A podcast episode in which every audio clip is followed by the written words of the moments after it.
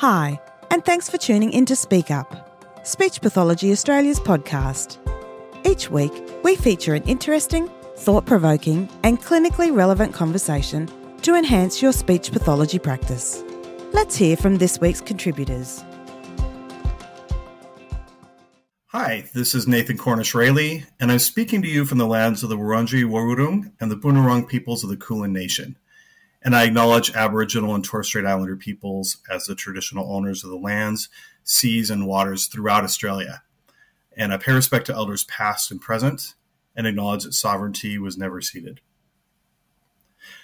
Today, we're talking about the transition to the speech pathology workforce, and we'll be hearing a few different perspectives on the professional support that can facilitate this transition. And I'm so pleased to be starting off by speaking with somebody who's in the middle of this experience right now. Jen Wong graduated a few months ago from the University of Melbourne and has very recently begun working as a speech pathologist. So, welcome to the podcast, Jen. Hi, Nathan. I'm glad to be on here. We're glad to have you. Uh, first of all, congratulations and welcome to the profession. Thank you. Can you tell us a little bit about yourself and the work that you're doing? Um, so I'm currently at, I'm actually doing, uh, working at two places at the moment. So my full time job is at a community based um, speech pathology uh, clinic. So they, they're actually quite a big um, clinic. So they have a lot of behavior support practitioners and they have a small team of speech pathologists. Um, and we do mainly mobile services. So we go out um, and see our clients. And I also do a, um, I work on Saturdays at a clinic that I used to work at when I was studying. Um, and I run the group therapies there um, on the Saturdays during the term, during the school term. Excellent. Wow. That sounds like an exciting way to start your career and yes. the first experiences you're getting uh, yeah. straight out the gate. Yeah. How have your first weeks of being a speech pathologist been? Uh, hasn't been too bad. I think um, coming into this week, the the first week, I've been very nervous, um, nervous and excited, a little bit of everything, basically. Um, mm. But it's been really nice so far. I think I've had very supportive um, clinical leads. Um, lots of my colleagues have been very welcoming as well. Um, so it's been really nice uh, to get to know uh, the people I'm working with, but also the kind of work that I've been that I will be doing um, coming in. Yeah. Yeah, excellent. You know, and I think it's normal to experience a range of emotions, right? You know, I definitely remember yeah. feeling overwhelmed at points, but uh, there's also this feeling of accomplishment that comes as you're doing things more independently and you're you're finally you know practicing these skills that you worked really hard to acquire. Yeah and you talked a bit about you know the supports that you're receiving and that you're you know in a, a helpful supportive welcoming environment. Um, and that's excellent. I'm wondering um, if there are any experiences or supports that you had at uni that you feel really helped you prepare to get started in the profession?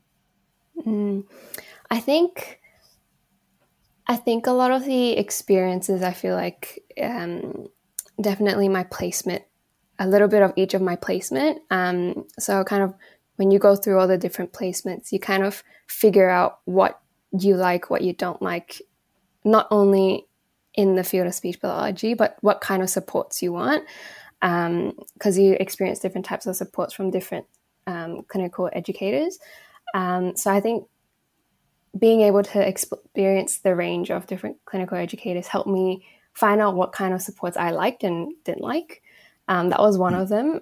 Um, the other thing was um, I did work, uh, as mentioned before, I did work at a pediatric clinic during my studies as an AHA as well as an admin um, support. Um, and I think during that time, being in that kind of environment, being in that um, as an allied health assistant, you do uh, work with other speech pathologists as well, and so you kind of get uh, hints of things here and there from them. You know what work life is like, what kind of supports they're getting, what you should be expecting when you kind of graduate. Um, and also, you know, I met a lot of different um, uh, people working in different areas as well, and they told me what they experience in their workplace. Um, and so I took a little bit of each experience and compare and contrast those kind of things. Um, and also, one thing that I did um, during uh, last year before I graduated was that I kind of talked to a few places. So I, I, spoke to the clinic that I was working with, someone who worked at the clinic that I was working that I'm working with at the moment, um, and I also spoke with um, another workplace as well, just to get an idea of what they did. Um, and I, because I think from uh, listening from my colleagues, um, uh, they felt like working and placement sometimes don't match. They don't they don't feel the same. Uh, when you're placement, you're really supported. You're also kind of um, doing the work for the sake of uh, you know getting through your degree as well. You have that in the back of your head. You're being assessed. You have to finish this so that you can finish your degree. Whereas in the workforce, you're working um, not necessarily for a clinical educator, but you're working for yourself and for your client. Um, so that experience is very different. Um, mm. And so being able to listen to other people in the workforce, listen to um, uh, different workplaces and how they they worked, kind of helped me figure out what I could do getting into that, going into the profession and the workforce. Hmm, excellent. Yeah, uh, well, it, sounds like you had some helpful conversations getting I, started. I did a lot of I did a lot of conversations. I think I, I wasn't sure what, what I wanted to do when I when I was coming out of uni, so I just spoke to a lot of people. huh.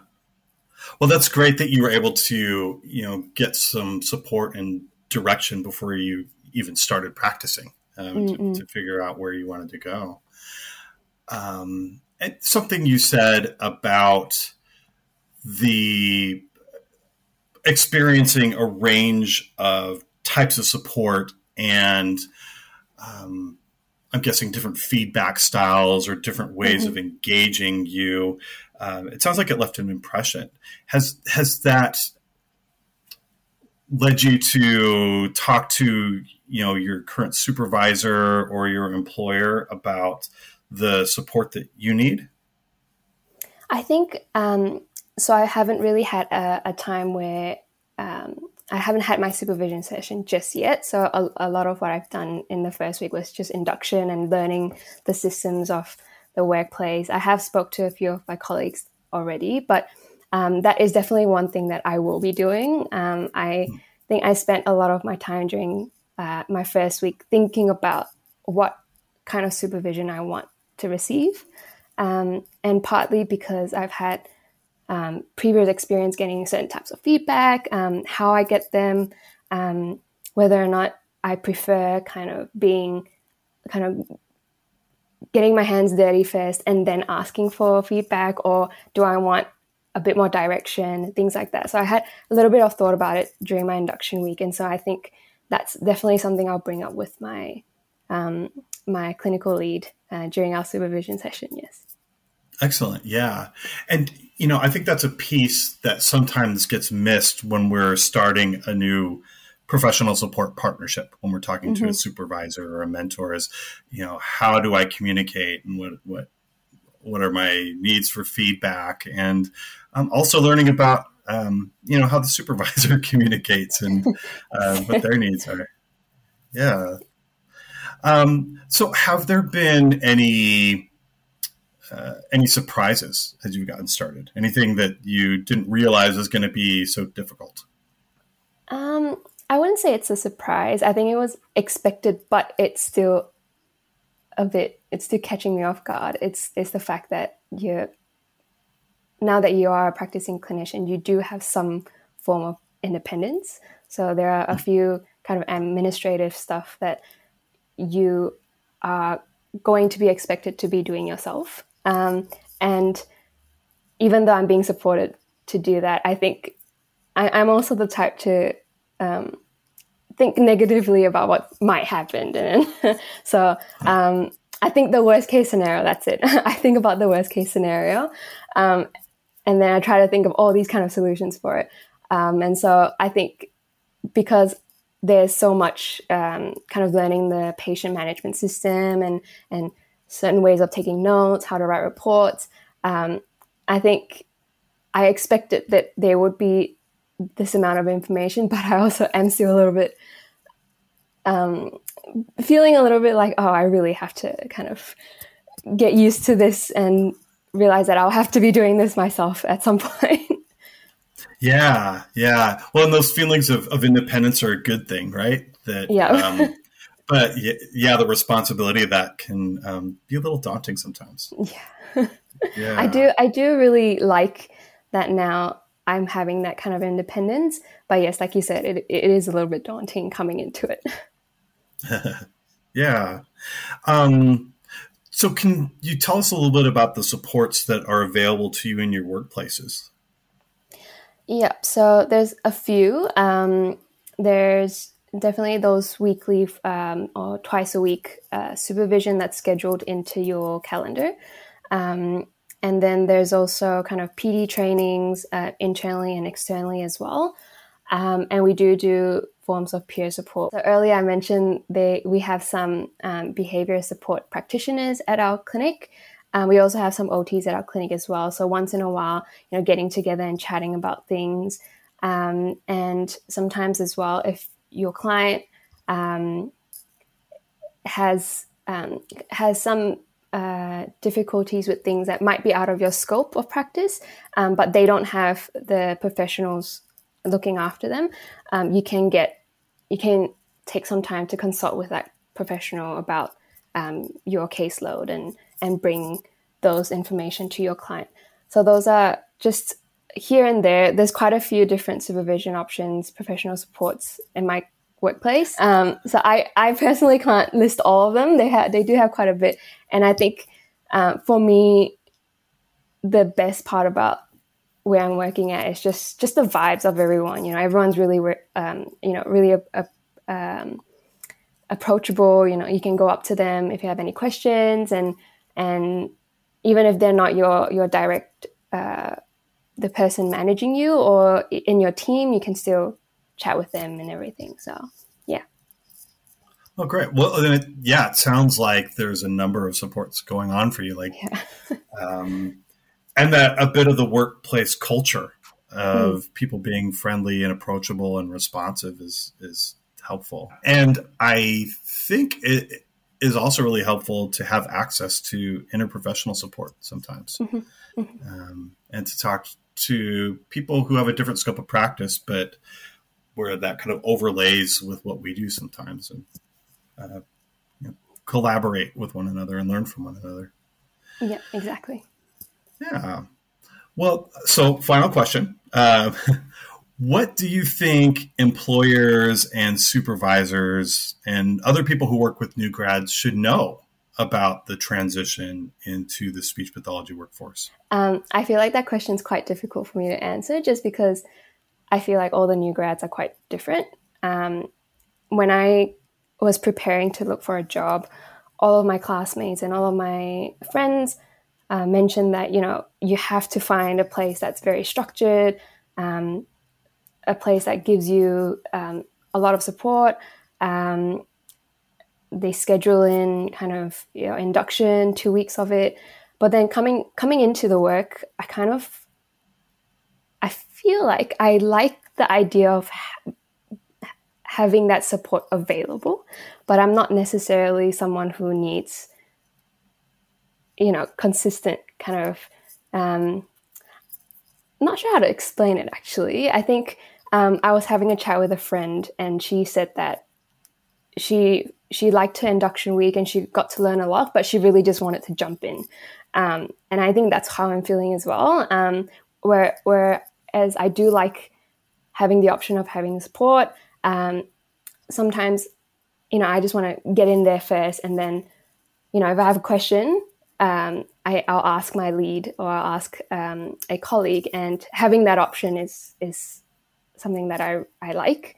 Um, but someone else uh, might prefer to have kind of a a two week induction where they learn everything first and then get in there with a client. So I think just knowing that there are different people coming into the workforce and all the new grads are a little bit different, I think. And if you're willing to work and chatting with the new grads about what kind of supervision they want. Yeah. And I think that, you know, sometimes it can be helpful to get started and, and figure out what you don't know before you exactly. get support. Yeah. Yeah.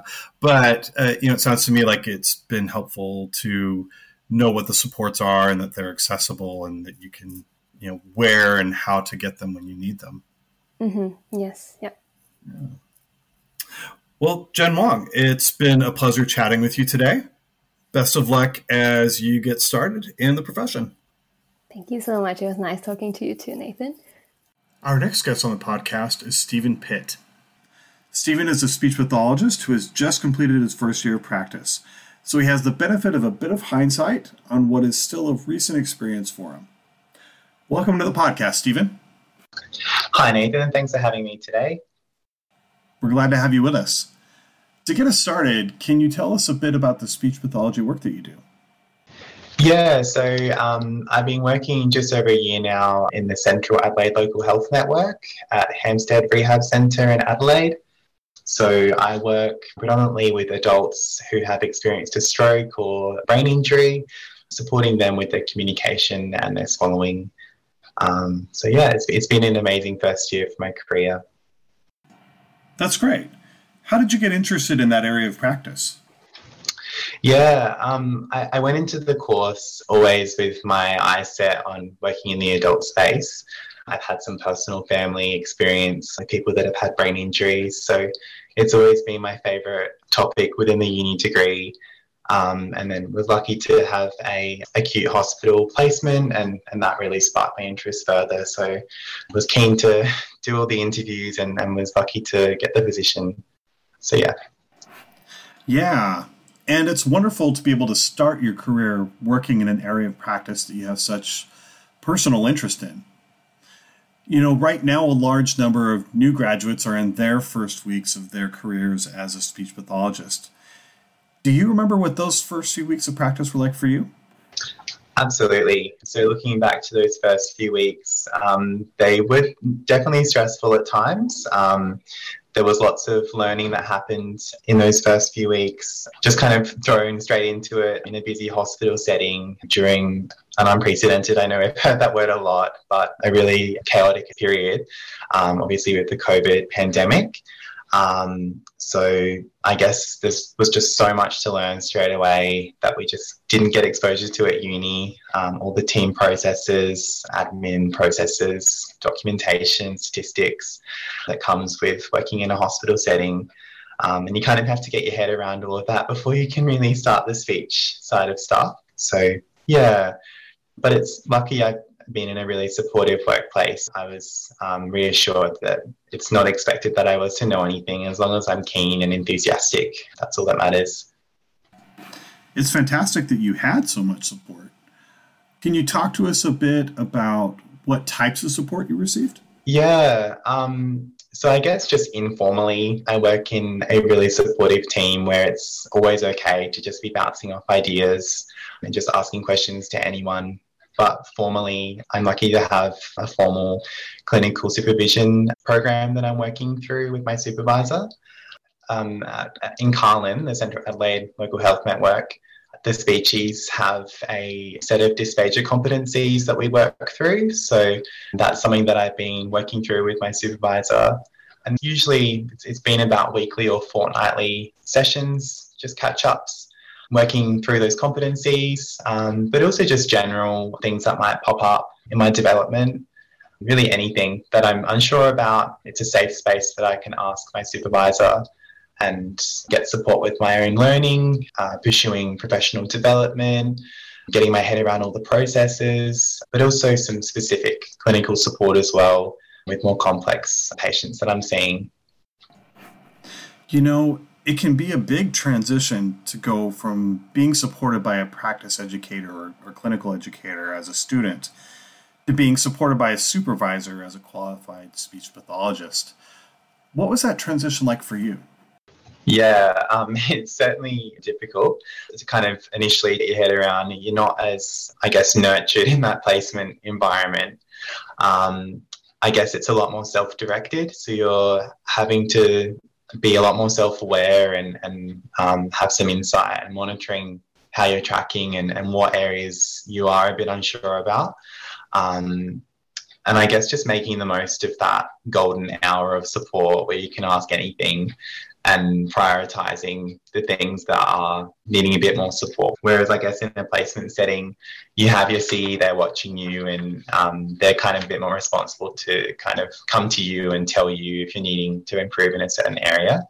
Whereas it's so much more self directed in the workplace. Um, but there's similarities as well, I guess. Like, I think as new grads, it is an extension of our uni degree. It's a, it's a year. It's, it's, kind of like a glorified placement year, really, where you're you're still getting your head around. Um, like for me, with the dysphagia competencies, I guess that's similar to like this the CBOS, like COMPASS competencies that were required for the uni degree.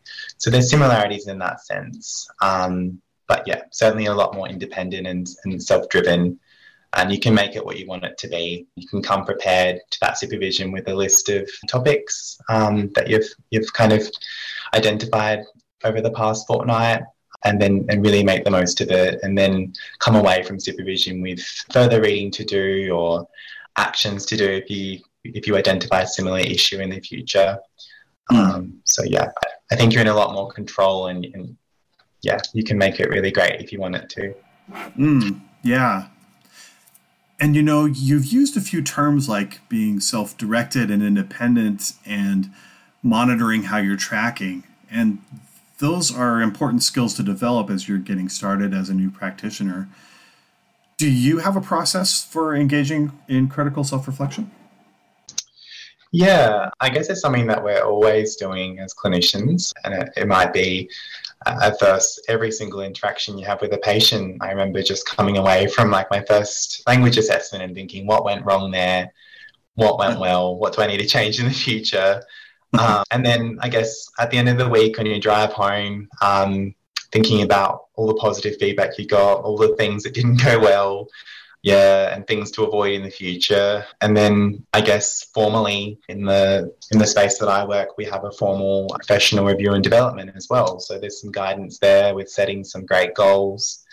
And yeah, that, that's a, that's another opportunity, I guess, to reflect and plan for how you're going to keep your development going in the future. Hmm. Hmm.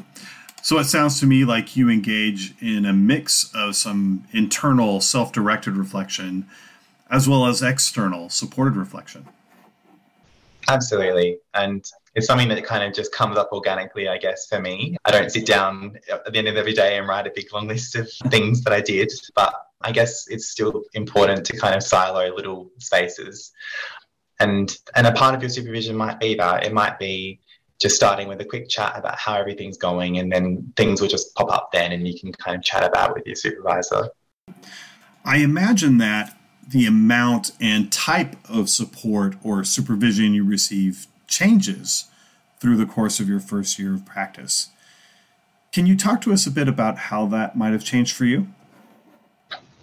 Yeah, um, those first few weeks. It was about just getting my head around those fundamentals of working in a hospital. So I was getting a lot of support, I guess, just clarifying the team processes, I guess, what's the role of the staff participating in a staff meeting and attending, I guess, the journey board huddles and what does it mean to be a rehab coordinator? So I guess just still clarifying my role and all of those basic processes. And then I guess as I started to build my own caseload, it was getting some more clinical advice, ideas for how to do some aphasia therapy or, um, yeah, and it just so, there's so many different ways that I've received some support there.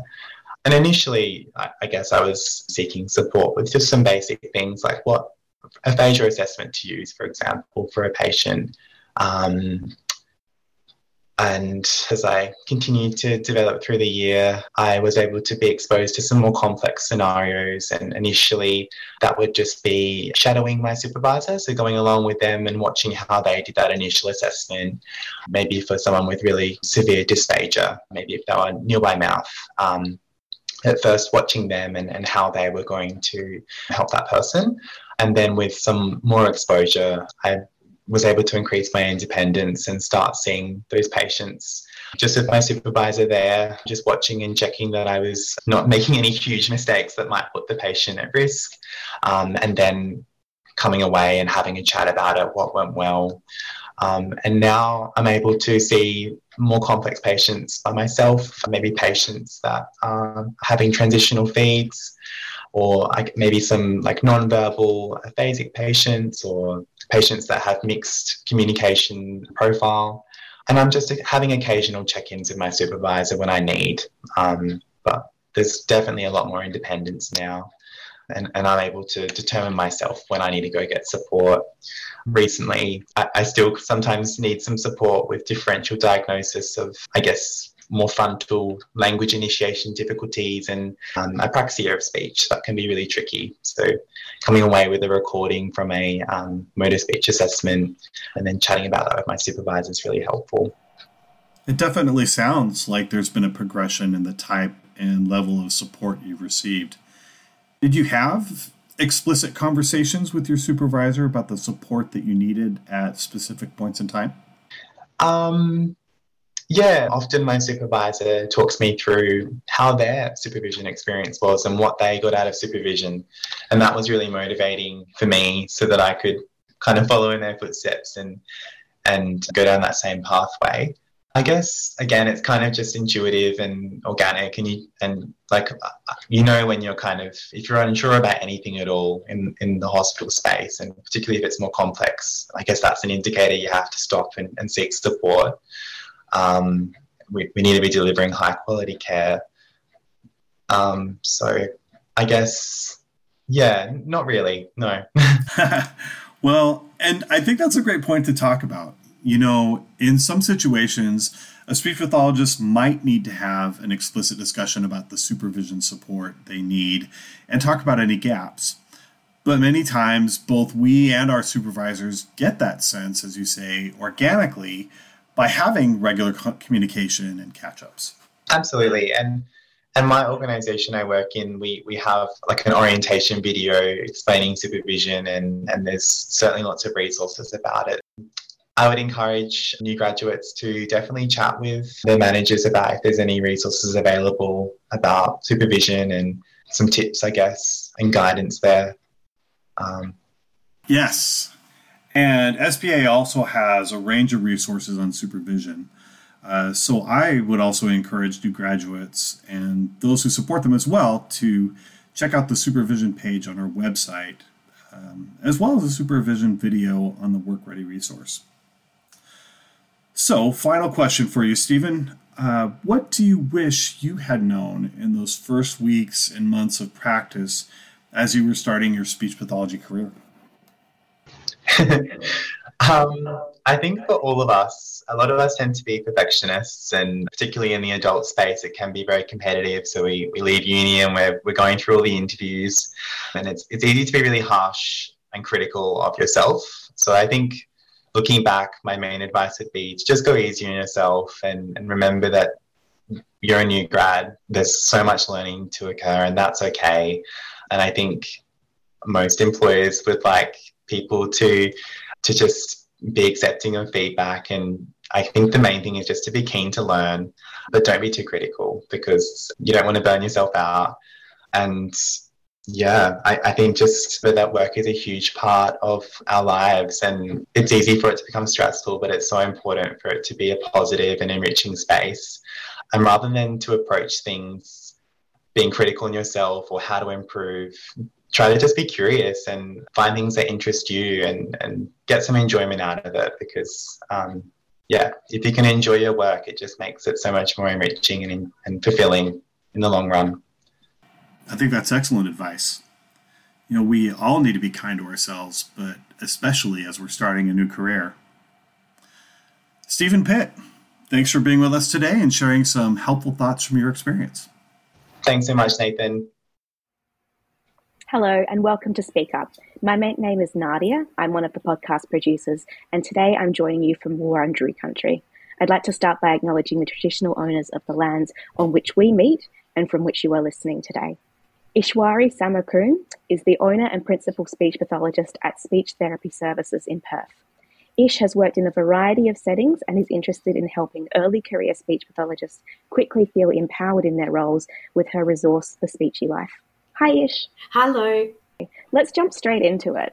So, from the perspective of a supervisor and practice owner, how does supervision help new graduates transition into the workforce? Um, to me, I look at supervision as professional development.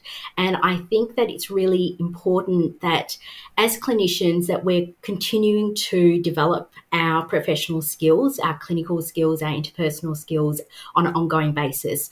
And I think as a new grad, when you are entering into the workforce, there is quite a bridge that needs to be built between the skills that you learn at uni the skills that you learn at prac and the skills that come into play in the workforce. So I think that's for me the first place that supervision, mentoring, and that support comes into play is to help bridge those skills and also teach those skills because there's many things that you know you're constantly learning as a speechie no matter how long you've been out. But I think as a new grad speechie, there's so much you still just don't know and you need to be directly taught those skills as a supervisor, when you share your ups and downs, the things that have worked for you, the things that haven't worked for you, it helps. It helps a supervisor or the mentee feel a lot more relaxed in the supervision relationship. Um, they're able to be more open with you as well. You're able to see some hurdles or pitfalls and like those ethical considerations, you can see them coming as well so that you can put things in place earlier.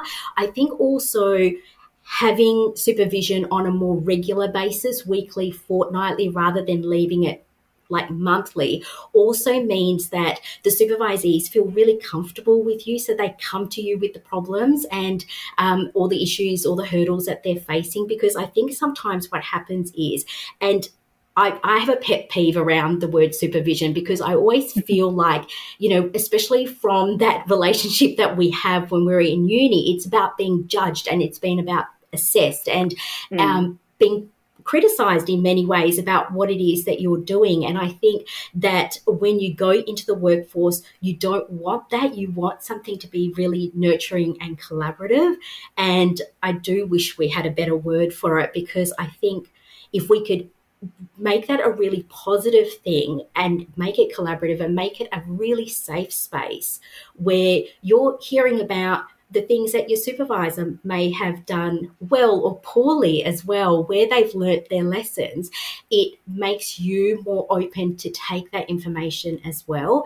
Um, and then it stops that anxiety and overwhelm and just the um, spiraling that happens, mm. particularly with new grads when they're just not sure because they don't know what they don't know. I might just pick up a little bit of what you were saying about frequency there. Um, and I think that's a really interesting point because I noticed that with maybe not early, early career speech pathologists, but maybe those that have been out two or three years, that it's a lot of, it's a bit of a dance finding the exact frequency that works best for everyone so that they aren't just coming and going, oh my goodness, here's a spot fire, help me put it out. But you still have that time and capacity to do that active reflection and forward planning and thinking about those things that perhaps aren't necessarily immediately the thing that you're worried about as a supervisor or as an, early career speechie, but there are still value in being able to talk about how do I have that conversation? I am a bit worried about this. What should I do about it? So I think that's a great point there as well. The other thing that you know, in terms of for an employer, sometimes you know there there is just a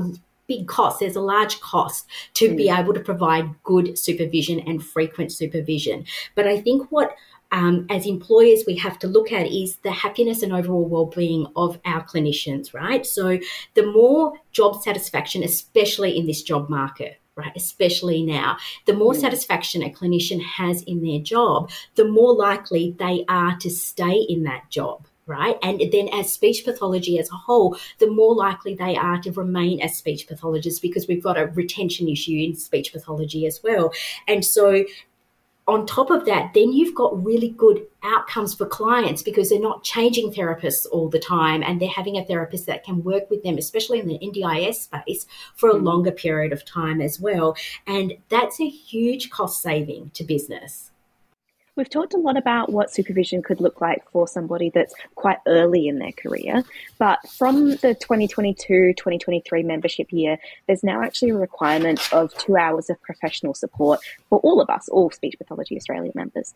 Um, and so I'm wondering about your thoughts of what this might look like for somebody who isn't an early career speech pathologist in terms of supervision, sometimes it's really useful. This is what I found is to speak to other professionals, so not mm. speech pathologists, but uh, recently, for example, I've reached out to a OT because I'm working with neurodivergent children and I need more support in the sensory side of things. So I think reaching out to other professionals, especially when you have been working as a speechie for a while, what you're really looking at is where are the areas that I might need to get a little bit more upskilling in. And I want something more specific than going to a, a PD where it's more about your general caseload rather than a particular client.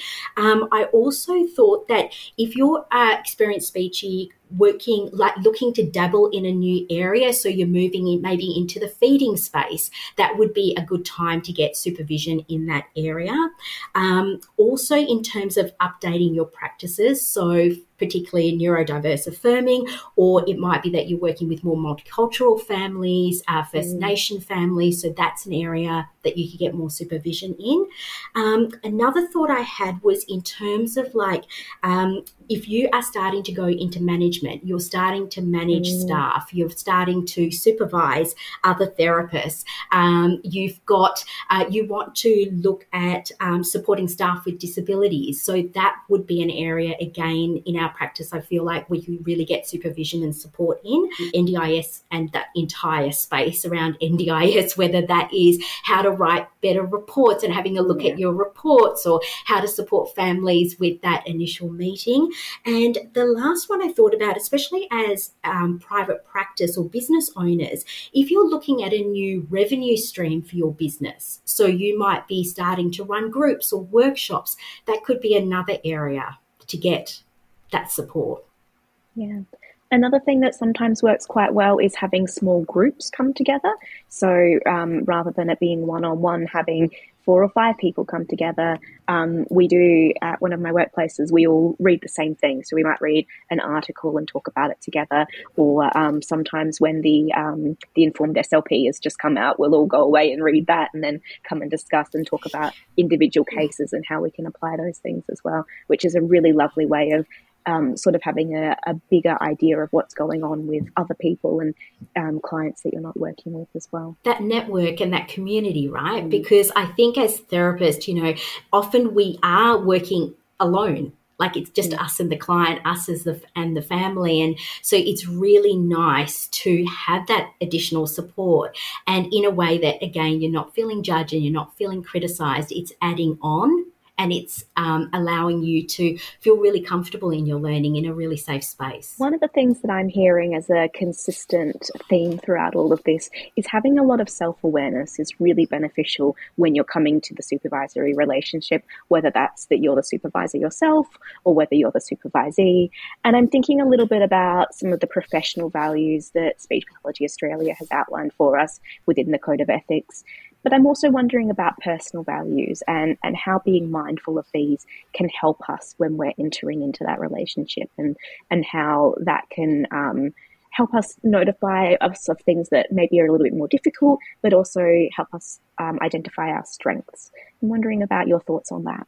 I think, firstly, you know, values I think is something that we hear mentioned often, but how often do we actually sit down as adult humans and actually go, what are our values? And I think understanding our values is so important because if you don't know what you stand for and what's part of your identity and what's important to you, how do you make decisions that are going to support you?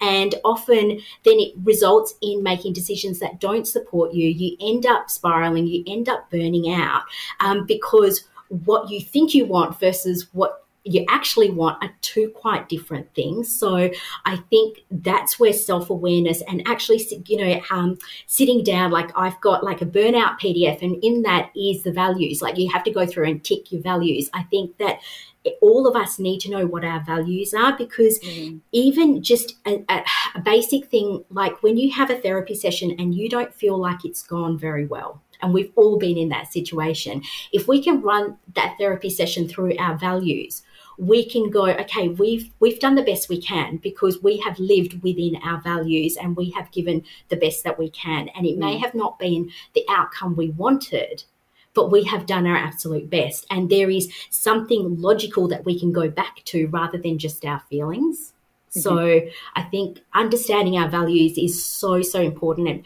and something that really needs to start at the university level. I love that.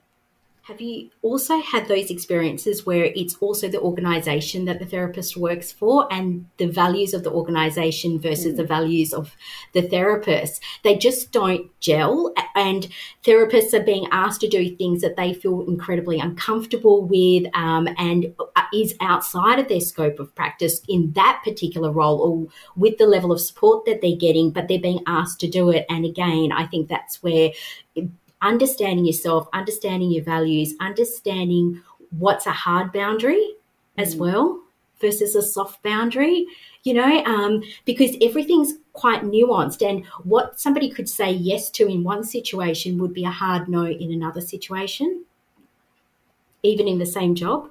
And it can lead to burnout so easily, mm. right? And that overwhelm and that over workload and that not being able to switch off as well. And sometimes it's just our personality traits, and we all, well, many of us tend to sit in that perfectionistic yeah. um, side of things.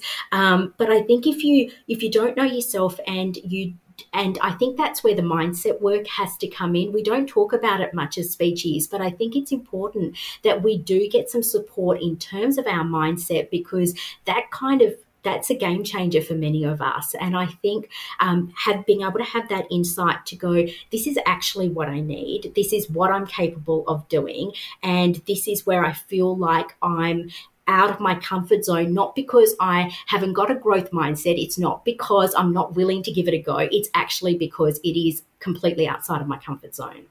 I was also just going to add that I think when you've got that self awareness as well, it's um, and you're in that um, supervision mentoring relationship, you can actually ask for things that you need. So, for mm. example, with my mentees, um, some of them will have um, contact with me over WhatsApp or Messenger, and I'll do voice memos. But for some of them, they don't like voice memos. It's too much. They need everything typed out. So when you can actually tell your supervisor or mentor, this is the way that I learn best. This is the way that the information needs to come to me. I need this amount of time to process it, or I need more visuals or less visuals. That really makes a difference as well. Um, all right. So the last thing that I wanted to just speak to you about today was just some of the things to think about if you would like to supervise other people. So how do you know that you're ready to offer supervision? What are some practical considerations? Any resources or anything that you'd like to um, suggest to people here would be great.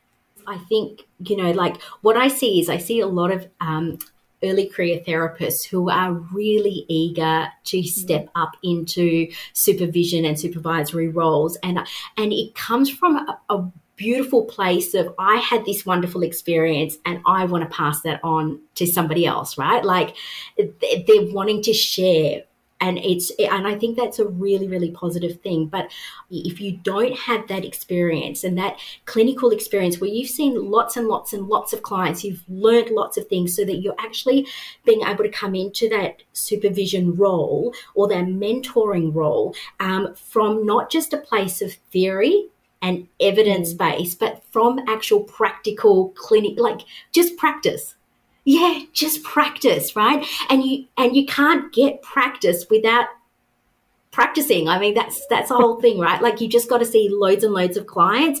Otherwise, what I think what will happen is that this you as a supervisor, you're going to feel like an imposter. Like you're being asked asked questions and you're doing a role that you aren't ready for, you're not prepared for, and it's going to undermine your confidence. It's going to undermine your confidence, not just as a supervisor, but as a clinician as well. And I think that's such a disservice to yourself. I think that if you can just wait and get that experience, and, and a part of that as well is being really clear about what you don't know like what mm. what is it that you actually know? What are the areas that you are really confident and passionate about talking about but also have the experience to back it up versus the areas that you don't know. For me, it's AAC. If if um, clinicians come to me wanting any information about AAC, I am not your person. I think you have to be able to confidently say, these are areas that I'm just not good at. These are the people that are amazing at it, but this is not the area that I do it. You've got to have a look at personality type. Not everybody is suited for every role, and that's perfectly fine. I think you need to have a personality type where you understand your boundaries, you know not to take on other people's issues, and, you know, like um, be able to leave that information uh, when the session finishes. You need to know when to delegate. And when you mm-hmm. feel out of your um, comfort zone and your knowledge in that supervisory role, you have to be okay to have hard conversations. I think this yeah. is a big one because you know when you're super when you're supervising or uh, mentoring you've got to be able to have those hard conversations and you've got to be okay with being wrong. That's a big one as well. And sometimes our ego gets in the way of that but it's really important.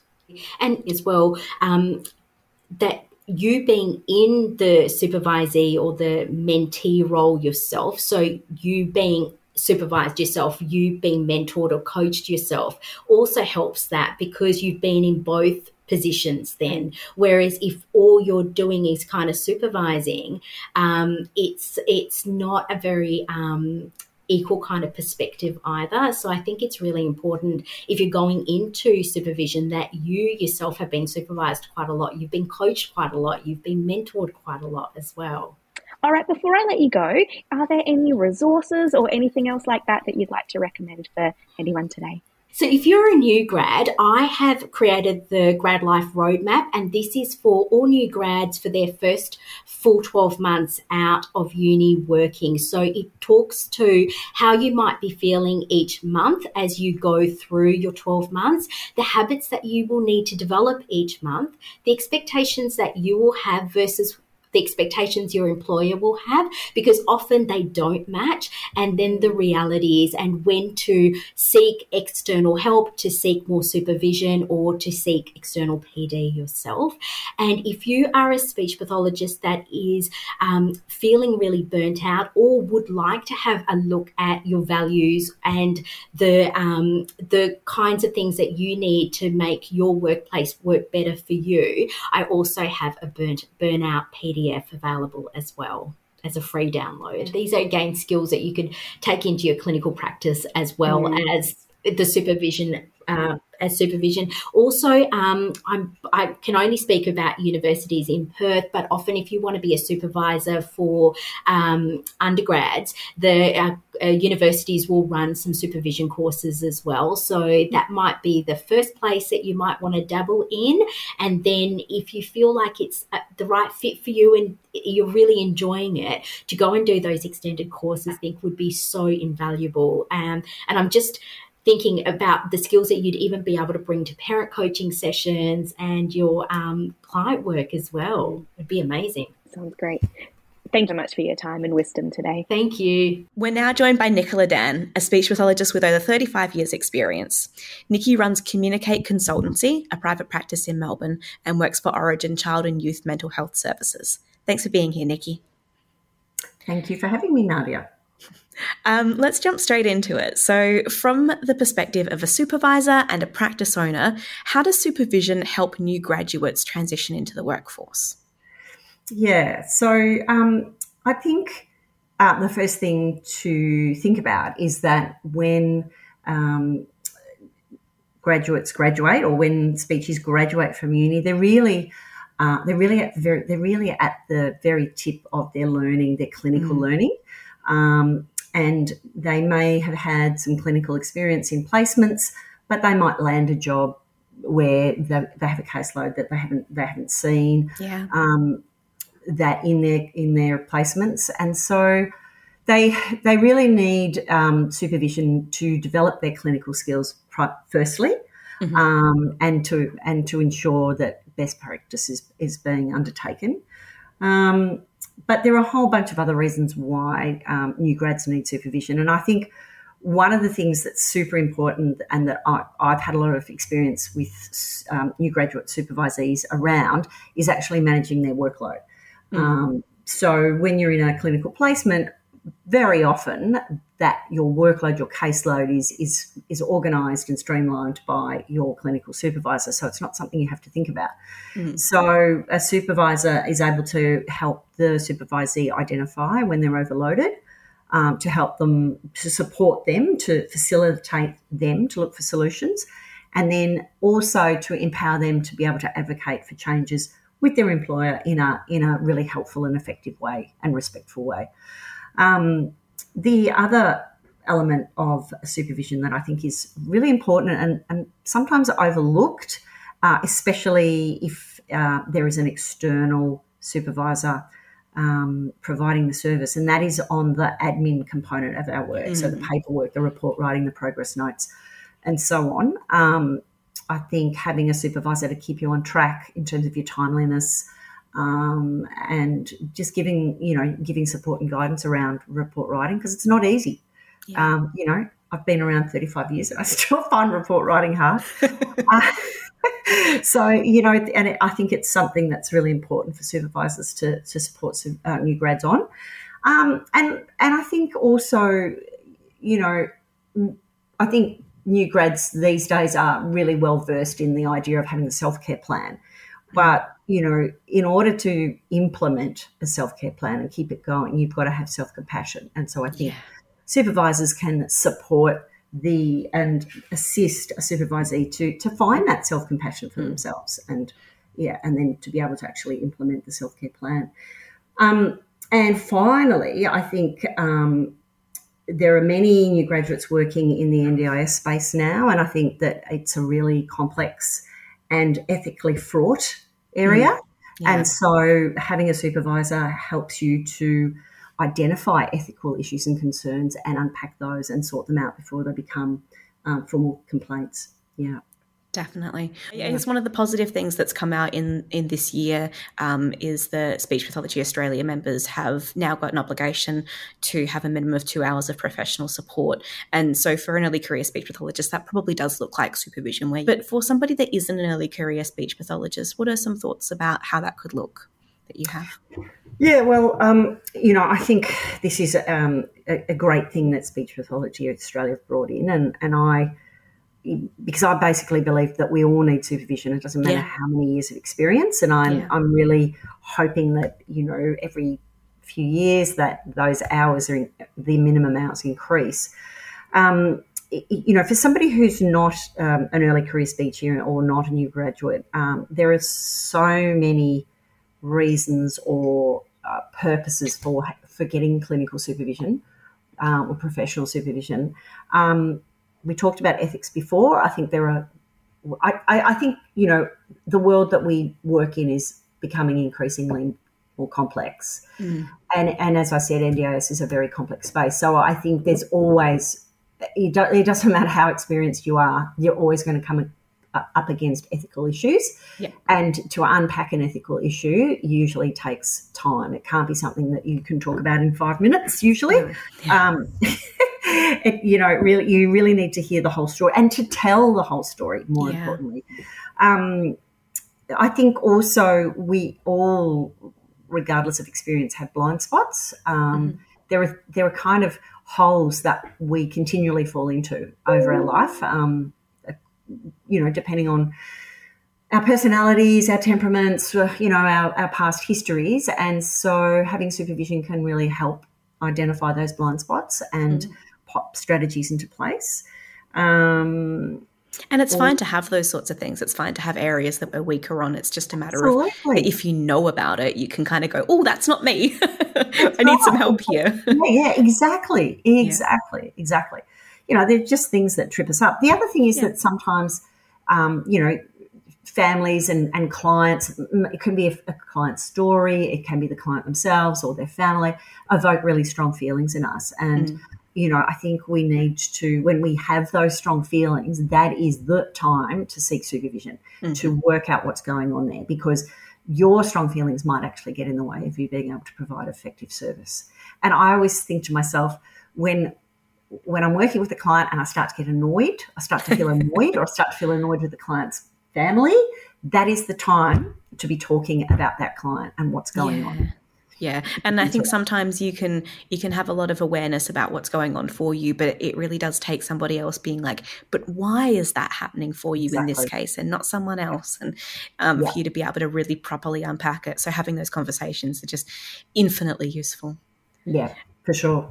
Um, and I think that there's some other reasons why somebody who's more experienced might seek supervision. There could be it could be they're they're setting up a private practice for the first time and mm. need support around that. They might have been working in a very big organisation where they had a huge amount of structure. Now they're on their own.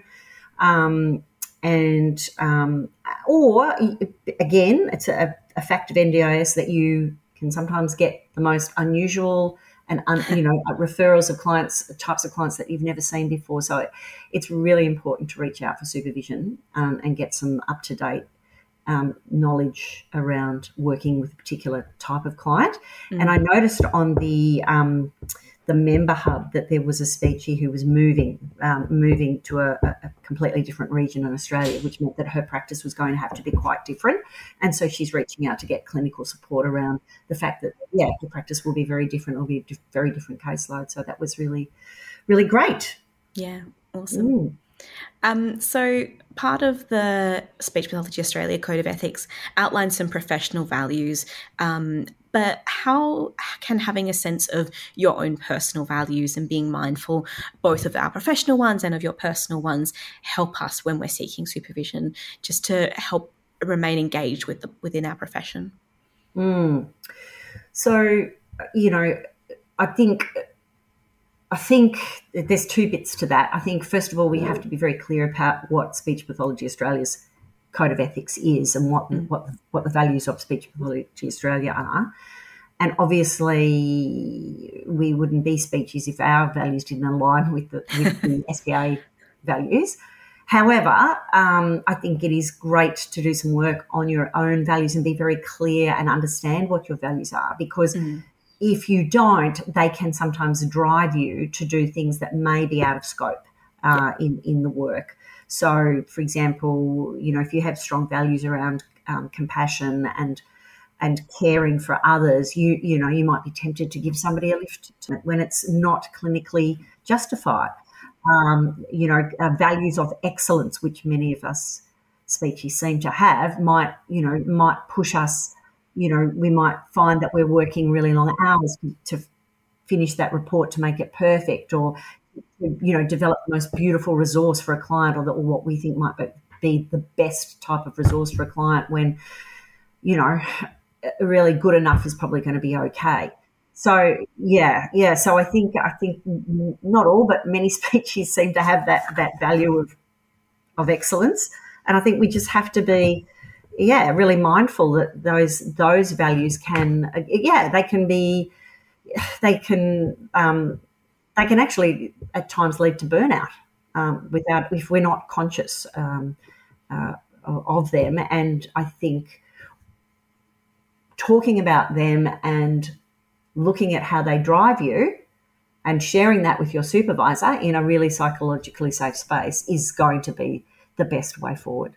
Yeah, and a lot of that safety I think is really important and valuable there and mm-hmm. and I think if mm. you if you know that about yourself that you're likely to want to say yes to something mm. um, and to want to say yes to people, it gives you an opportunity to go, oh, hold on, a- am I just agreeing to this because I want this relationship to be like that and to feel like mm. that? Or is this something that I actually genuinely feel like I have capacity and skill to be able to do mm, here? Absolutely. Um, and it's a very yeah. difficult sort of thing to be able to tease those two things apart, I think.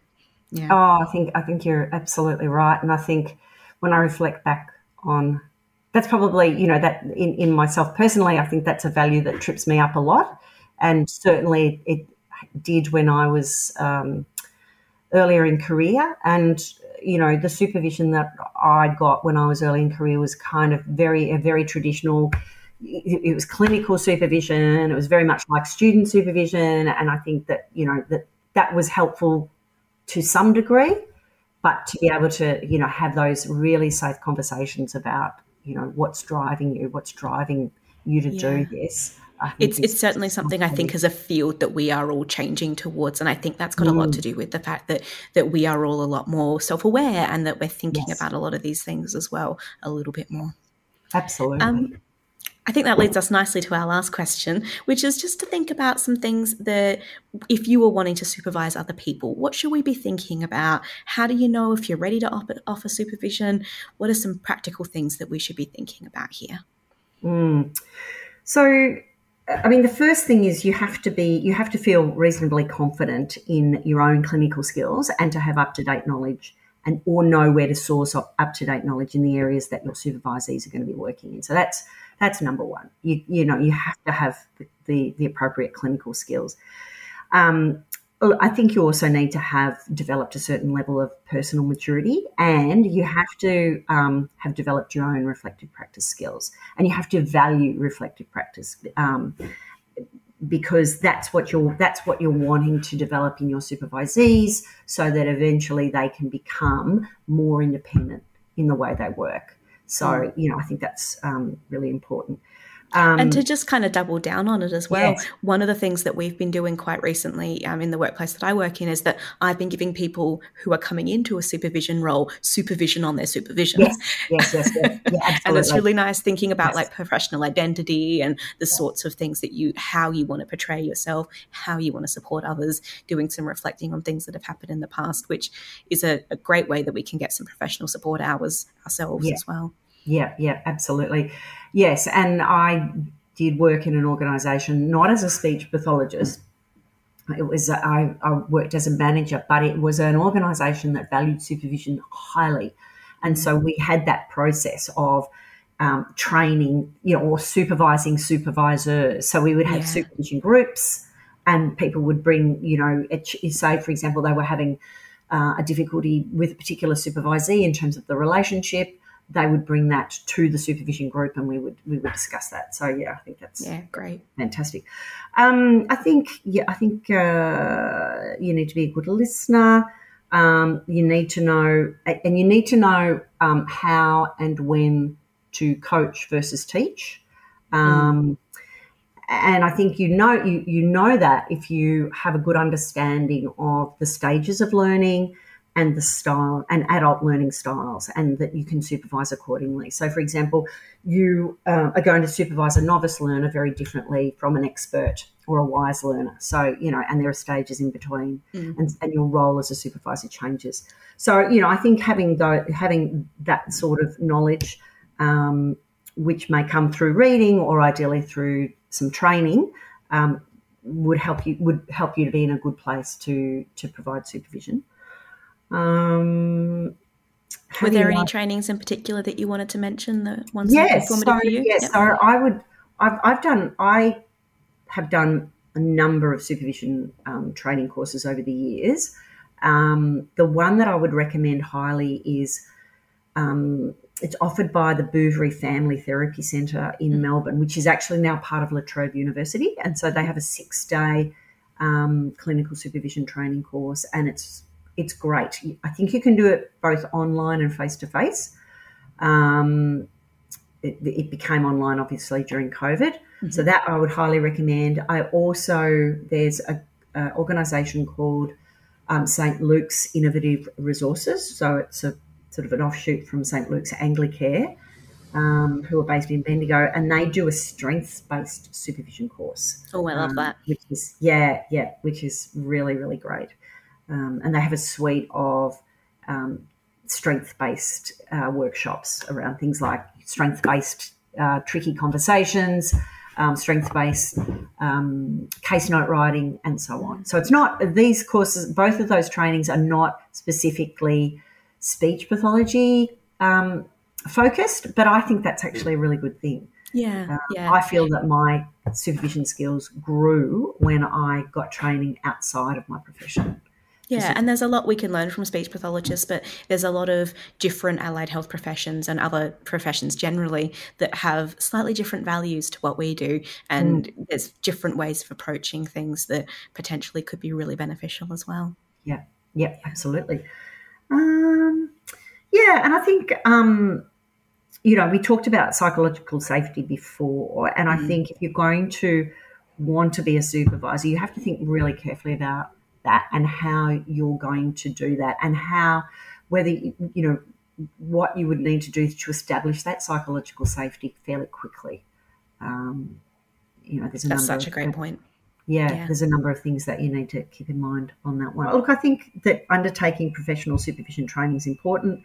Mm. I think we you need to be continually checking um, the re- the relevant speech pathology Australia document documents. So mm. the ethics, the standards, um, the position statements, the relevant position statements, and the clinical guidelines, and making sure that you're always referring back to them with your supervisee.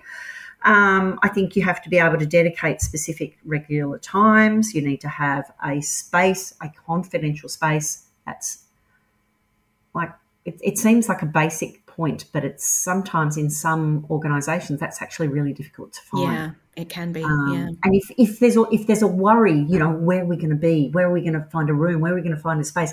That doesn't really create a sense of calm and psychological safety. So it is. No. I think that's a really important practical point. Um, yeah, and I think you know you, you need you need to you know you need to have your own you need to sort of have a, an element of calm. So you know you need to sort of be emotionally and mentally prepared to go into a supervision session and have left everything else behind and be yeah. totally there for that supervisor. Yeah. So they're just they're just a few practical points. There's many, but um, it's one of those things, isn't it? We could talk about this yeah. for hours. Yeah, yeah. Sure. All right. Well, look, we might leave it there for today. Okay. Thank you so much for your time, Nikki. No worries. Thank you so much, Nadia, for having me. We hope you enjoyed this week's conversation. Please be sure to subscribe or follow the podcast and share it with your colleagues. You can also visit us at speechpathologyaustralia.org.au. Thanks for listening and bye for now.